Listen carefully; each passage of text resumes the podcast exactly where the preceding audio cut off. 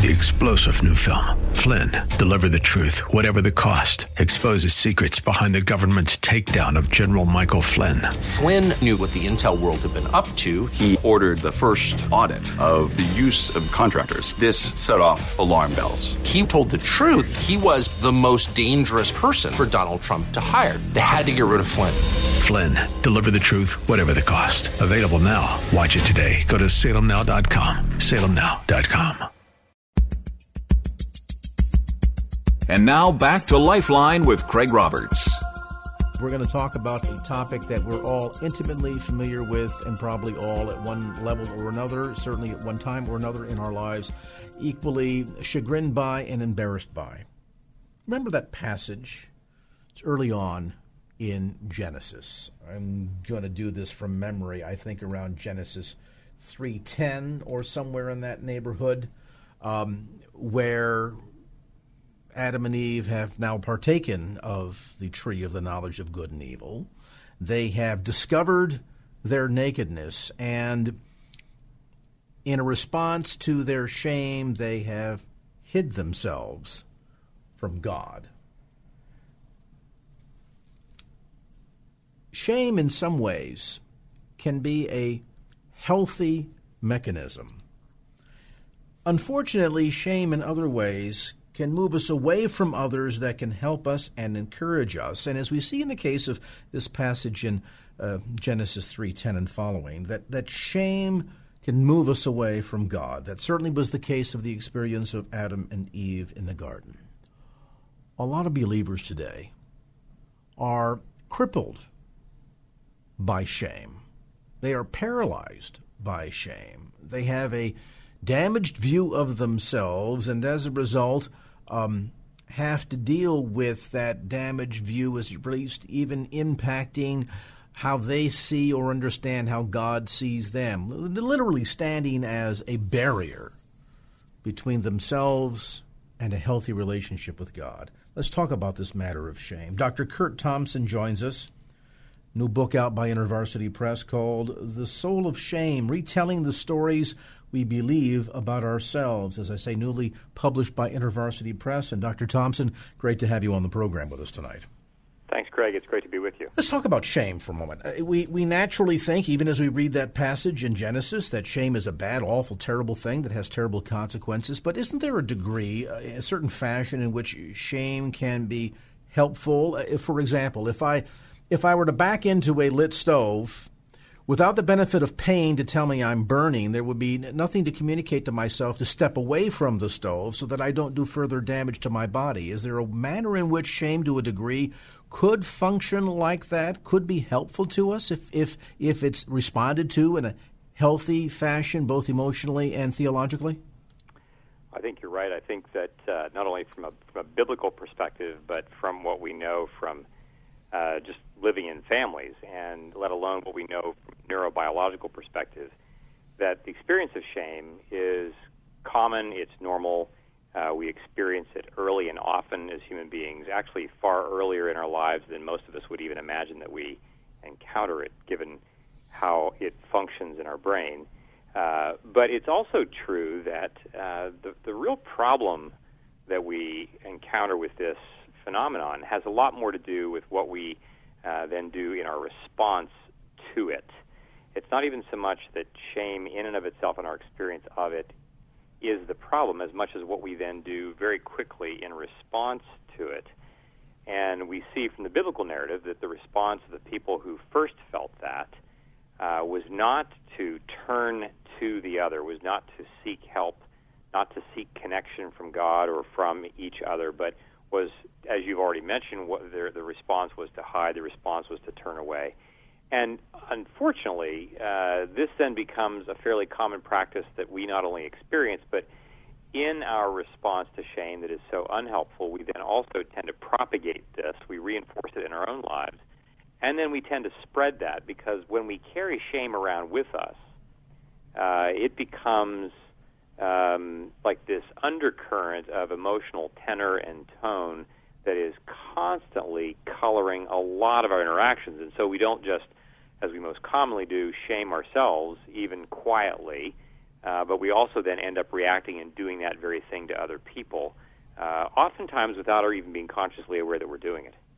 And the irony about this is that there is that sense when when we um, are aware of our own shame, um, we feel vulnerable. I mean, I, I, that's certainly the way I would interpret Adam and Eve's reaction by covering themselves up. They felt vulnerable. Uh, maybe that's a stretch, so you, you can correct me on that. But but there's interesting something uh, there because that vulnerability, if it reveals a defect in ourselves, such as in the case of Adam and Eve, where they essentially broke God's single law, don't eat of the tree of the knowledge of good and evil, they did so. They suddenly realized their shame. They were feeling vulnerable, but instead of losing that, using that vulnerability to, to open themselves up before God and be able to find forgiveness, they they suddenly had the reaction to hide themselves. Do we do the same? Well, we certainly do the same, and I think that your uh, use of the word vulnerability is really helpful. Uh, we talk about this a fair bit in the book, um, and I think that you know one thing that we point to is is this notion that the uh, we we often will talk about feeling vulnerable, uh, and the connotation is that it's a bad thing. Like we don't like to feel vulnerable. Um, what's striking about the biblical text, though, is that it's made very plain in the second chapter of Genesis, preceding that little nasty interaction that the woman and the snake and the man have, that when the man and the woman were created, at the very end of chapter 2, the woman and the man, the man and the woman were naked and they were unashamed. And that notion of being naked is not just a description in the Hebrew, it's not just a description of their physicality. It is also a way of stating the fact that they were then vulnerable. And the reality is that, you know, most of us go through life working really hard to not be vulnerable, working really hard not to allow ourselves to feel like we find ourselves in those places, when the reality is that we are vulnerable creatures. Uh, it doesn't take much to get us sick. It doesn't take much to run us over and break our ankle. There's a lot about who we naturally are that make us vulnerable. Now, what's striking about the second chapter of Genesis and that comment is that in our vulnerability, in the first couple's vulnerability, they were also unashamed. And one of the things that we see in terms of the trajectory and intention of the creation narrative is this notion. And the irony now, as we see, that we do our most powerful creative work as human beings when we are quite literally naked and unashamed. We would say, it, I mean, I don't know many things that are more creative than the act of sexual encounter that then leads to the birth of a baby. Both of those things, between a man and a woman, and then the woman delivering a baby, both those things require nakedness and are really quite messy. Require nakedness, that vulnerability, but are also very, very powerfully creative when we are able to acknowledge that we are vulnerable, and now what we would say is that vulnerability means that in order for me to flourish as an individual, I actually need, because my vulnerability, I need the other person in my life to be helpful for me. I need your assistance. In fact, we would say, from a neuroscience standpoint, we flourish in accordance with the creation mandate in Genesis 1 26 and 27 when text tells us that God says, Let us make mankind in our image. That we are made as plural beings. We are made as people who were intended for each other. And therefore, in Genesis 2 18, when he says, It's not good for the man to be alone. In fact, because we are so vulnerable. It is in our places of vulnerability that we actually then find ways to be most powerfully creative when we are unashamed. I suggest in the book that evil is not using shame then and or now. Evil is not using shame simply as a way to make us feel bad about ourselves, but it is using shame to dismantle, to deconstruct, to destroy the entire creation. Not just how we feel about ourselves, but how we behave in relationships, and then what we do to each other and to the rest of the created universe. If you just joined our conversation today, a visit with Dr. Kurt Thompson, a look at the soul of shame, retelling the stories we believe about ourselves. Now, when we come back after a brief timeout, we're gonna we're gonna turn an interesting corner in this dialogue because it, it's ironic that, as Dr. Thompson is pointing out, it is when there is that sense of openness and vulnerability uh, that God can use uh, that circumstance to bring about creation, to bring about certainly healing and restoration. But isn't it interesting how typically our response is that when, when we become aware of our shame, it typically uh, drives us away from others. There is that sense that when it arises, um, we, we, recognize that we're, we're fearful of being exposed to others, but as Dr. Thompson points out, it's just that very exposure to God Himself that can bring about healing. How do we get over that hump? We'll talk about that next as our conversation continues.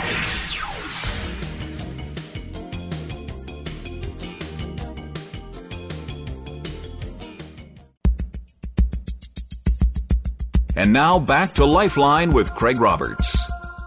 Dr. Kurt Thompson with us. He is the author of a new book called The Soul of Shame Retelling the Stories We Believe About Ourselves, newly published by InterVarsity Press. Now, I'm curious, Doctor, just before the break, talking about this issue of our reactions to shame. It's curious that shame arises when one's sense of defects in particular are exposed to others. And yet, wouldn't it be curious that God, who already knows everything about us anyway, if we could somehow capture that sense of awareness and then be able to use it instead of being uh, repelled from God to see that, that God died for us while we were at, yet sinners, understands us and who we are in all of our defects, and, and rather than, than allowing shame to to repel us from God to rather propel us to God. How do we make that happen, though?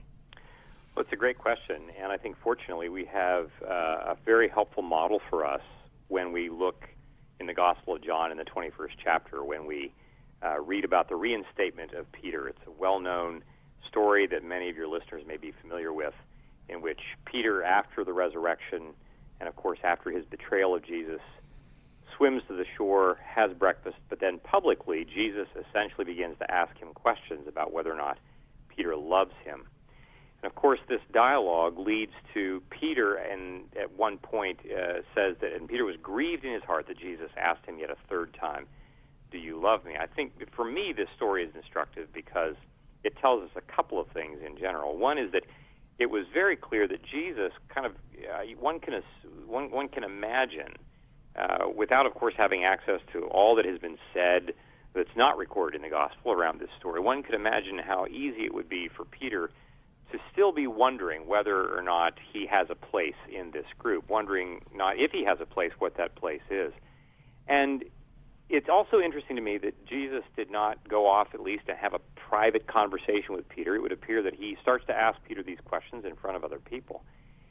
And what's striking also is that Jesus is not going to leave any stone unturned. There's not going to be any shame left in Peter that, that Jesus is going to allow for. And so he actually has a real encounter with Peter, asking him to really explore this issue. Do you really love me? Now, if it's me, there is the part of me that really wants to say, yes, of course I do, while I'm always remembering, well, of course, there is that part of me that apparently doesn't love you, otherwise I wouldn't have betrayed you. What's so striking then, in addition to this, is that Jesus calls Peter to pay attention to what is potentially shaming for him, but then immediately draws Peter's attention to his assignment of feeding his sheep, tending his lambs, of tending his sheep. And essentially, what's uh, important about this, even from an experiential and a community and neurobiological perspective, is that Peter's healing, Peter's reinstatement, is something that takes place in a real, embodied experience he didn't just get some message from one of the other disciples that came in and said, "Hey, Peter, I talked to Jesus. He said, hey, that whole incident that happened the night you were, you know, I was crucified. We're, cool about that."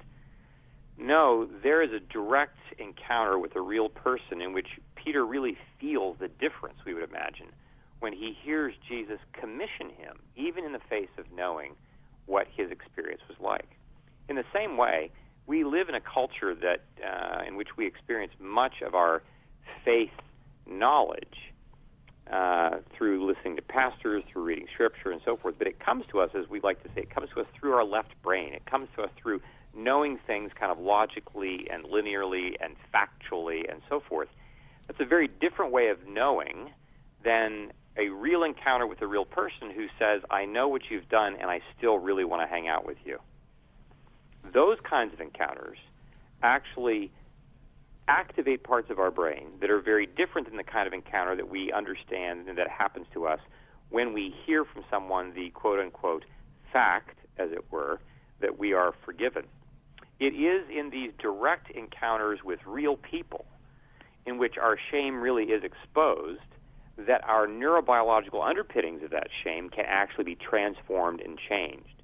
The possibility for creating new neural networks that we in, in which we experience real release in which we can remember looking in the face of my friend as I have made confession to him and hearing my friend and remembering my friend say, Kurt, I am with you in this, even in the face of this thing that has happened. That is something that, in terms of what I remember and what will actually have powerful impact on my life, is going to be far more potent for me than just my hearing the fact that God loves me. And so, one of the things that we encourage people to do is to really practice being in small communities of people who are practicing this uh, this uh, effort of confession and forgiveness on a regular basis in order for us to have real experience that reinforces the very things that we read about in the scriptures and so therefore live out the very nature of what St. Paul writes about in 1 Corinthians 12 and 13 about what it means to live as as part of the body of Christ. So when we're exhorted in Scripture to confess our sins to one another and so fulfill the law of Christ, that there is that sense of, I think what you're suggesting here, that dynamic that's taking place that, that not only allows us to address the, the theological aspects of guilt and shame, as we've been delineating here, but as well as addressing all of this, the psychological ones and the need for that, that, that, um, that horizontal level connectivity to have that experience, that community, so to speak, in order to, to experience what it's like to be forgiven. That's exactly right, uh, Craig. I mean, it's, I think it's it's striking that, that Jesus said in the Gospel of John again, and they they will know that you are my disciples by the way you love one another. That our primary witness to the world about who Jesus is is embodied in the way we love one another, and a primary way in which we demonstrate love for one another is the way that we live with and demonstrate forgiveness for each other's foibles, in which we demonstrate and live out what it means to be vulnerable, to be naked, and yet not shame, ha- not let shame have the talking stick in this space. We, in, in the book, we talk about this model of what we read about in the letter to the Hebrews, in which we read, Therefore, fix our eyes on Jesus, the author and finisher of our faith, who for the joy set before him endured the cross, scorning its shame, and now sits at the right hand of the Father.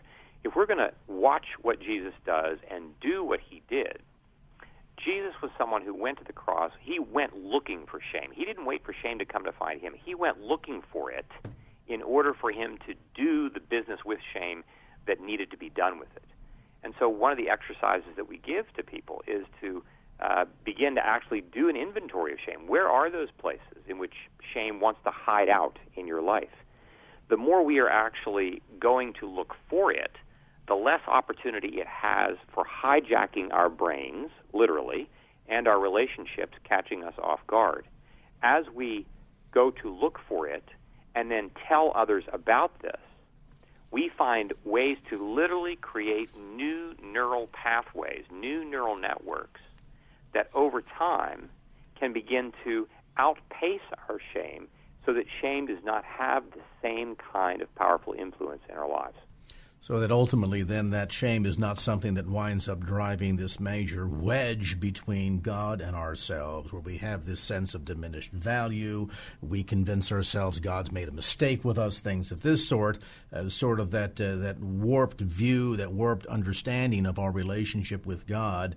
Uh, that damaged view that uh, so many people often uh, walk in, but rather to understand that that shame can um, bring about not just the the awareness that we are exposed, but then to allow that vulnerability to happen so that we can find healing and restoration. Because as I said before, shame, if treated in the proper fashion, if responded to in the proper fashion, like pain, can actually be an important alarm system that tells us there's something wrong that needs some attention in your life. Our conversation with Dr. Kurt Thompson, the book, The Soul of Shame retelling the stories we believe about ourselves. Newly published by InterVarsity Press and available at bookstores throughout the Bay Area as well as through the usual suspects, including Amazon.com.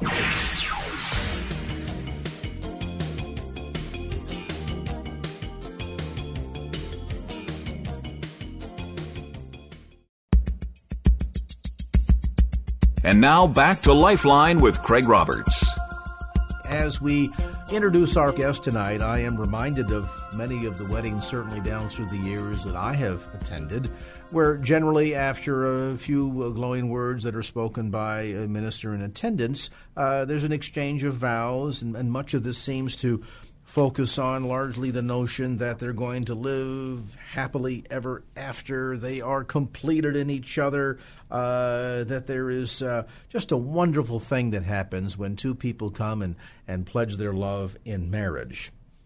And then, of course, reality sets in. And I, and I say that somewhat with tongue planted in cheek, but yet I think a lot of us have some pretty big distortions about what marriage is, what the roles are between the spouses, and uh, what the expectations ought to be. And boy, especially in this arena of expectations, uh, oftentimes people are in for a very rude, rude, rude awakening. And of course, uh, the evidence of that is the divorce rate in America today.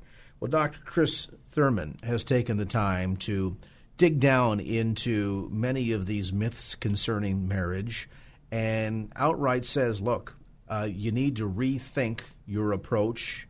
You need to go into this by being transformed by the truth if you're going to have the hope of a successful marriage relationship. Dr. Thurman, as we mentioned, is an author. He is also a Christian psychologist. He's conducted hundreds of personal growth seminars addressing uh, topics including marriage. And his new book is called The Lies Couples Believe How Living the Truth Transforms Your Marriage. And Dr. Thurman, good to have you with us on the program. Craig, thank you so much for having me. Boy, this is a, an experience in life where amazingly a lot of married couples go into this thing with eyes wide closed, don't they? Well, unfortunately, we do. We walk down the aisle and uh, we think we might have a pretty good handle on what we're getting into, but uh, God certainly uses the marital relationship to um, challenge us and to get us to uh, see more clearly what marriage is all about and how He's trying to use it to help us to mature.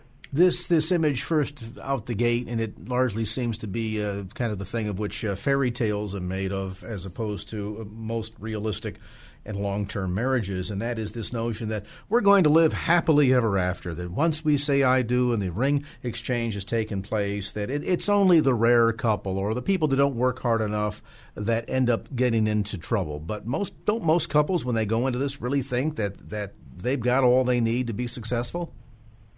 I think they do, Craig. I think that's a common assumption that people make. Um, and I do think that we buy into kind of the Hollywood notion that um, it will be happily ever after.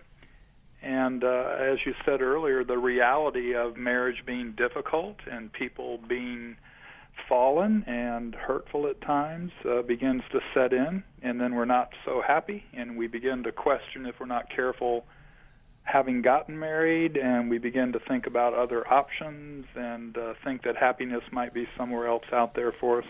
Hmm. Failed or incomplete expectations. That that seems to kind of be one of the most glaring. If we had to look for uh, maybe an overall, overreaching, overarching phrase about where people run into so much trouble, doesn't it? That their expectations for what marriage is about, their expectations about how they're going to relate to their spouse, how their spouse will relate to them, is oftentimes one of the big danger areas, isn't it? I think it is. I think we do, uh, even if it's unconsciously, I think we go into marriage with these uh, fairly lofty expectations and that uh, oftentimes are not all that grounded in reality as to what a person can bring to us, what we can bring to them. And so expectations can be a real killer in a marriage and lead people to be bitter and resentful when those expectations are not lived up to. Let, us reset a few. Early on in the book, and, and when I read your new book, The Lies Couples Believe, I thought, boy, um, wouldn't this upset a lot of brides who were busy uh, writing their marriage vows uh, to read the book and, and specifically your chapter on uh, how the spouse will complete me or will meet all of my needs. I, have been to many weddings where the vows that are exchanged, and lovingly you even see this take place during the reception when they're toasting each other or cutting the cake, how that my husband so and so, my wife so and so, she completes me. And that flowery language sounds lovey dovey, but it falls short of a major reality, doesn't it, Doctor? It does. Um, you know, the reality of every human being is that we're finite and uh, we can't possibly meet the total package of needs that another human being has. But again, we buy into the idea that if we have found the right person, they're going to be capable of completely meeting every need that we have. And uh, what I try to discuss in that chapter is God has a wide variety of healthy, appropriate ways to meet your total package of needs, and that we need to be careful not to drop all of our needs on our spouse's doorstep. And that's pretty, uh, pretty unrealistic too, isn't it? I mean, in terms of the enormous amount of pressure that it puts on an individual. I mean, think certainly from a Christian perspective, uh, we ought to be thinking about God as the one uh, who is most completely and fully capable of meeting all of our needs, to put that kind of pressure on a spouse to have that level of expectation, I mean, it, it would seem to me you're, you're, setting yourself up for disappointment because let's face it, we all make mistakes. We're all frail. We're all human. We are still all struggling with sin. Well, we are, and uh, you know, I, I don't think God is bothered that we put that pressure on him because he's omni. He's all knowing, all powerful, and everywhere at once. So he's not intimidated by us turning to him for our needs to be met. And, and I think he, my own understanding is that he wants us to be incredibly careful about not putting that kind of pressure on a spouse or a best friend or anyone else down here on earth. We're talking about this matter of being transformed by truth in marriage relationships with Dr. Chris Thurman. The new book is called The Lies Couples Believe, and I, I, find it interesting because we get into early chapters in the book that talk about the misnomer of happily ever after or how that uh, my spouse will complete me or meet all of my needs. And it, it's very evident that those two misconceptions alone sets the marriage off the rails pretty quickly that the balance of the chapters in the book deal with now the sudden attempt at compensation when things are not going idealistically. And of course, we find out that there's an awful lot of lies that we believe in that attempt to try and compensate or reason our way through why things aren't going as idealistically as we thought they would or should. We'll talk about that further as our discussion continues. Dr. Chris Thurman, our guest, he is the author of The Lies Couples Believe How Living the Truth Transforms Your Marriage. A brief time out, back with more as Lifeline continues.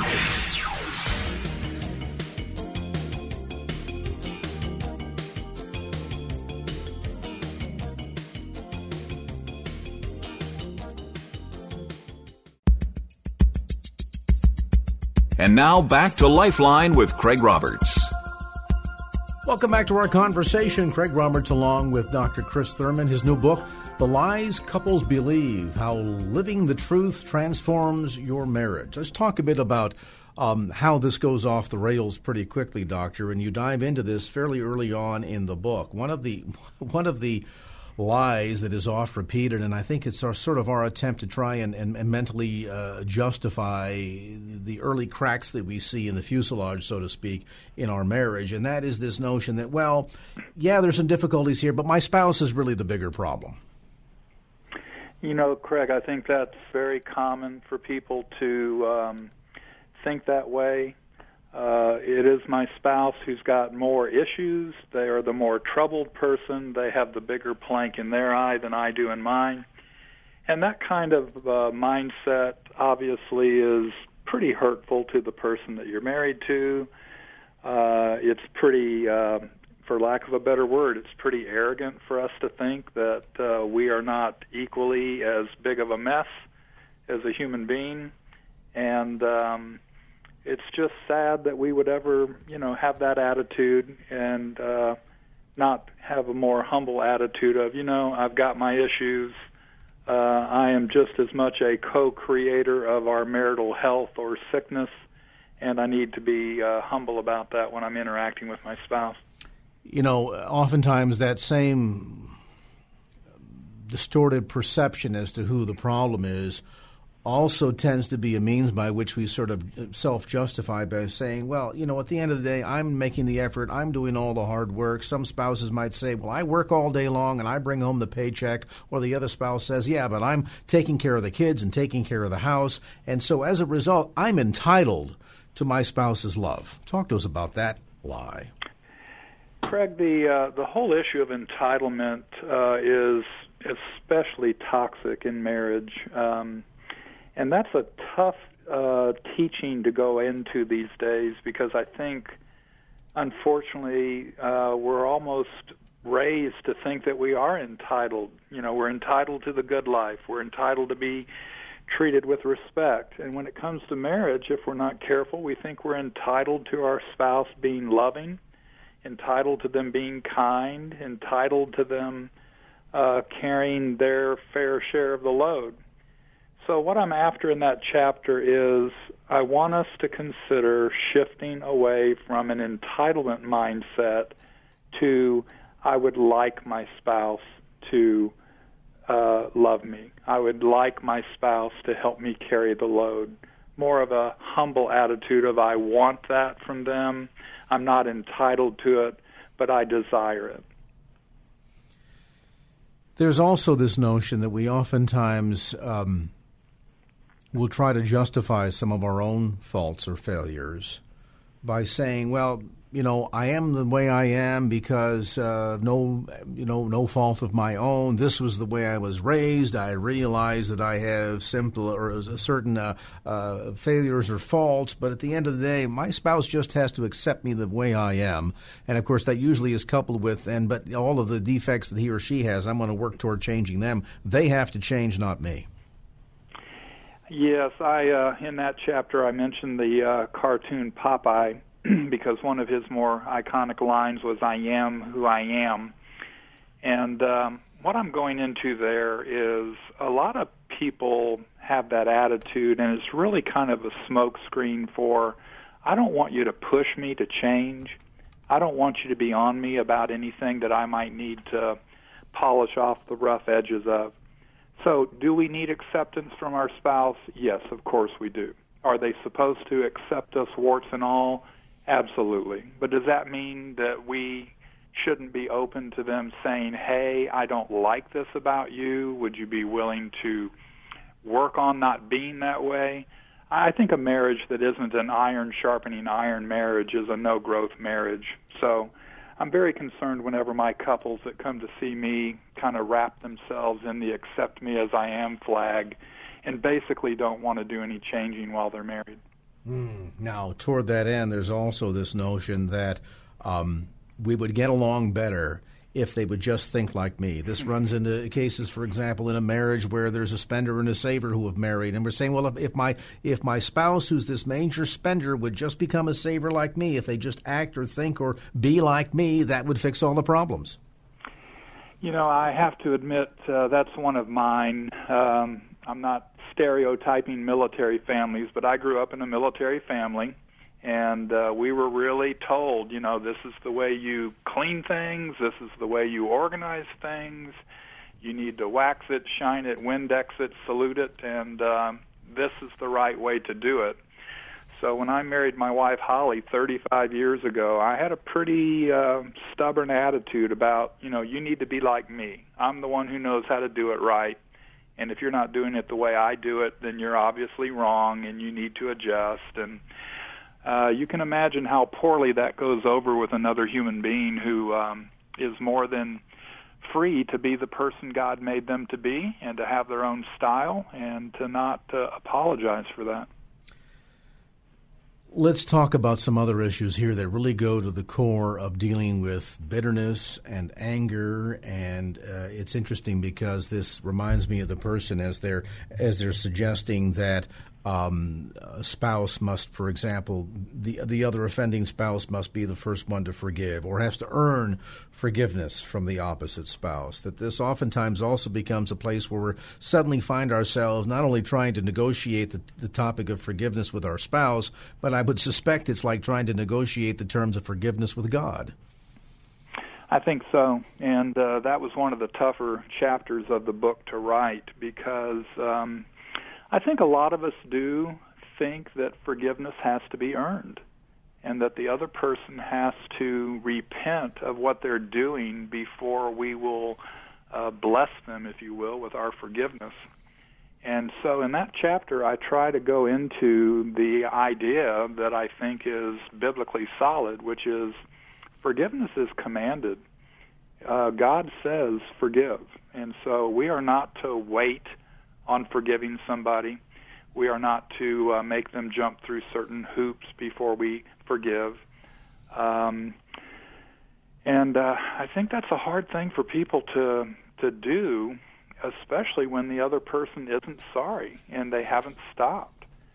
So I try to distinguish between forgiving somebody and what it takes to reconcile with them, which is another chapter of the book. But and of course, ironically, as we talk about that in perspective of our relationship with God, you know, it, it, certainly He wants there to be reconciliation. God wants to be reconciled unto His creation, wants to walk in fellowship and relationship with His creation. But we also have to recognize that on God's terms, it requires repentance. Yes, and that's uh, a distinction that a lot of people also uh, are a little bit slow to get to. Uh, I try to use the uh, prodigal son story to drive home the issue of forgiveness versus reconciliation. And so, in that story, as far as I can tell, the forgiveness had already been granted, if you will, by the father to his son before he returned from the foreign land. So, forgiveness was already achieved but the reconciliation couldn't take place until the son came out of the foreign land. So with my couples, I push them pretty hard on, hey guys, you're kidding yourself if you think you guys can reconcile if neither of you are repentant of what you've been doing wrong that's been hurtful to the other person. The new book is called The Lies Couples Believe how Living the Truth Transforms Your Marriage. And the book, by the way, is uh, newly published by David C. Cook and available at bookstores throughout the Bay Area, as well as the usual suspects, Amazon.com, and also through Dr. Thurman's website, Dr. Chris Thurman, Dr. just abbreviated DR, drchristhurman.com. Well, that's going to do it for this edition of Lifeline. Thanks so much for being with us. And if there was anything you heard on today's show that you'd like to hear again or share with a friend, grab a copy of the Lifeline podcast. Simply log on to kfax.com. That's kfax.com for the Lifeline podcast. Our producer is Wanda Sanchez. I'm Craig Roberts. Till next time round, remember just don't keep the faith, get out there and share it, and make it a great evening. So long. Opinions expressed in the preceding program do not necessarily represent the views of the ownership, staff, or management of KFAX. Copyright Salem Communications, all rights reserved.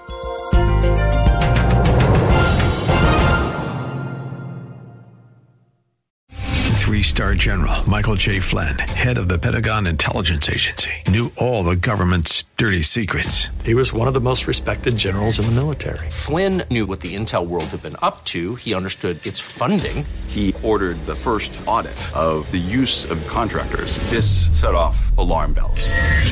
The explosive new documentary, Flynn, Deliver the Truth, Whatever the Cost, uncovers the facts behind this scandal. Flynn told the truth. He was the most dangerous person for Donald Trump to hire. I find out the worst enemy that I'm going to face in my life is right here in America. They took my assessment and they wanted me to change it. And I was like, I'm not changing it. They had to get rid of Flynn with in depth interviews, archival footage, and never before seen personal records of the man behind the headlines. I just felt like I was drowning. Flynn, deliver the truth, whatever the cost. Available now. Watch it today. Go to salemnow.com. Salemnow.com.